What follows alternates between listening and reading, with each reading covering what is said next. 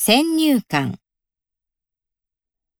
先入観にとらわれていると自分で考える力を失う。先輩日本社会には先輩後輩という関係が浸透している。喪失一度は自信喪失したが回復し、以前より活発になった。想像。想像をはるかに超えたストーリー展開だった。損なう。相手の機嫌を損なわないように細心の注意を払う。率先。人が困っていたら率先して手を差し伸べる。率直。率直な気持ちを相手に伝えるのは容易ではない。尊敬。国の英雄である彼は人々から広く尊敬を集めた。存在。家族のような親友の存在が心の支えになっている。対照的。私たちは双子だが、性格は対照的で全然似ていない。対等。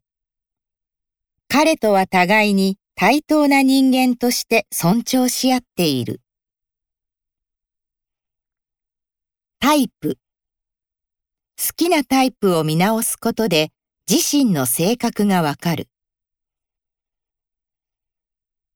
タイミング大勢での話になると話すタイミングがつかめない。立場誰かと会話するときには相手の立場になって考える。建前。建前ばかりの上辺だけの会話にうんざりしている。他人。他人に興味を持つことが人間関係を築く上での鍵だ。頼む。上手に頼むことで多くの人が引き受けてくれる。黙る。黙ることで相手に考える時間を与えるのも重要だ。ためらう。子供を救うためにためらうことなく海に飛び込んだ。保つ。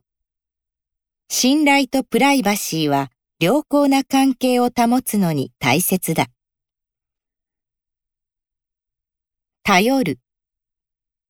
何でも一人で物事を進めてしまい、人に頼れない。知性。彼の丁寧な話し方や言葉遣いには知性を感じる。縮まる。何気ない会話でも相手との距離はぐっと縮まる。注意深い。彼は注意深く、試験でも何度も答案を見直す。仲裁。友人同士の喧嘩の仲裁を買って出た。直感。直感に頼るより冷静に分析した方がうまくいく。沈黙。会話が途絶えるたびに気まずい沈黙に苛まれる。通じる。海外では全く通じない和製英語が数多く存在する。付き合う。幼馴染に告白され付き合うことになった。告げる。相手への共感を示しつつ自分の気持ちを告げる。都合。自分の都合のいいように解釈し、場を混乱させる。伝える。まず結論を伝えることで、論理的に会話を進められる。つながり。社会は人と人とのつながりでできている。辛い。薬の様々な副作用で体を軽く動かすのさえ辛い。出会う。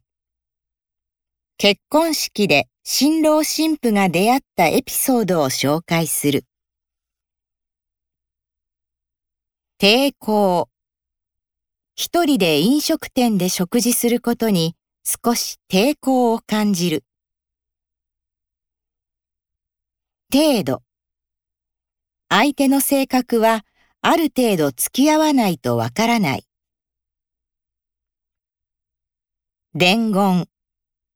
伝言を第三者に伝えるのにメモは重要なツールだ。同士。お隣さんとは子供同士が同い年で仲良くしている。同情。私たちは犯罪に怒り、被害を受けた人々に同情する。内向的。内向的な性格の人は人間関係を構築するのが苦手だ。仲。子供の頃、兄とは仲が悪く、毎日喧嘩ばかりしていた。仲間。彼らは思春期の多感な時期を一緒に過ごした仲間だ。流れ。相手の話を一度遮ると流れを取り戻すのは難しい。慰める。何も言わずに黙り込む私を友人は慰めてくれた。嘆く。現状を嘆いてばかりいては何も変わらない。和やか。参加者は和やかな雰囲気の中で会話を楽しんでいた。情けない。近頃仕事のミスが多く、我ながら情けない。懐かしむ。アルバムを見ながら子供の頃のことを懐かしむ。納得。被害者の遺族は判決に納得できない様子だった